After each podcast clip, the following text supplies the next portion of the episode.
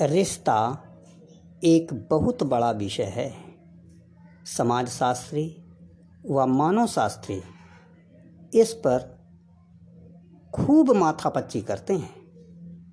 सामान्य व्यक्ति का तो कहना ही क्या?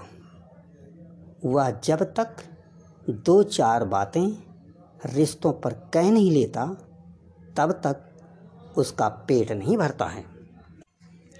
लोगों को हम कहते हुए सुनते हैं कि हमारे उस व्यक्ति से अच्छे रिश्ते हैं और उस व्यक्ति से अच्छे रिश्ते नहीं हैं। वह यह भी बताते हैं कि किसी व्यक्ति से रिश्ते अच्छे अथवा खराब क्यों हैं? रिश्तों के विषय में उनका दृष्टिकोण, निष्पक्ष व पक्षपात पूर्ण हो सकता है।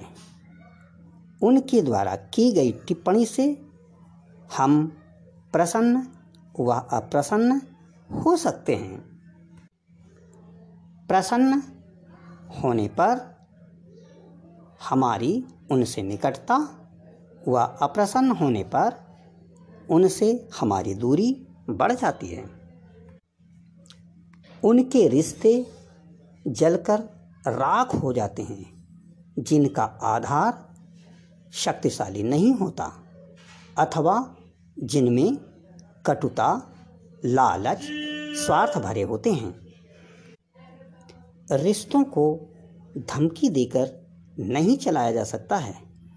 और ना ही उन्हें खरीदा या बेचा जा सकता है। भारत में रिश्ते किसी कानून से नहीं बंधे होते हैं। वे तो हमेशा प्यार से बंधे होते हैं। अतः रिश्ता बनाए रखने के लिए साहस, धैर्य व त्याग की आवश्यकता होती है। यह हमारा कहना है। शेष आपका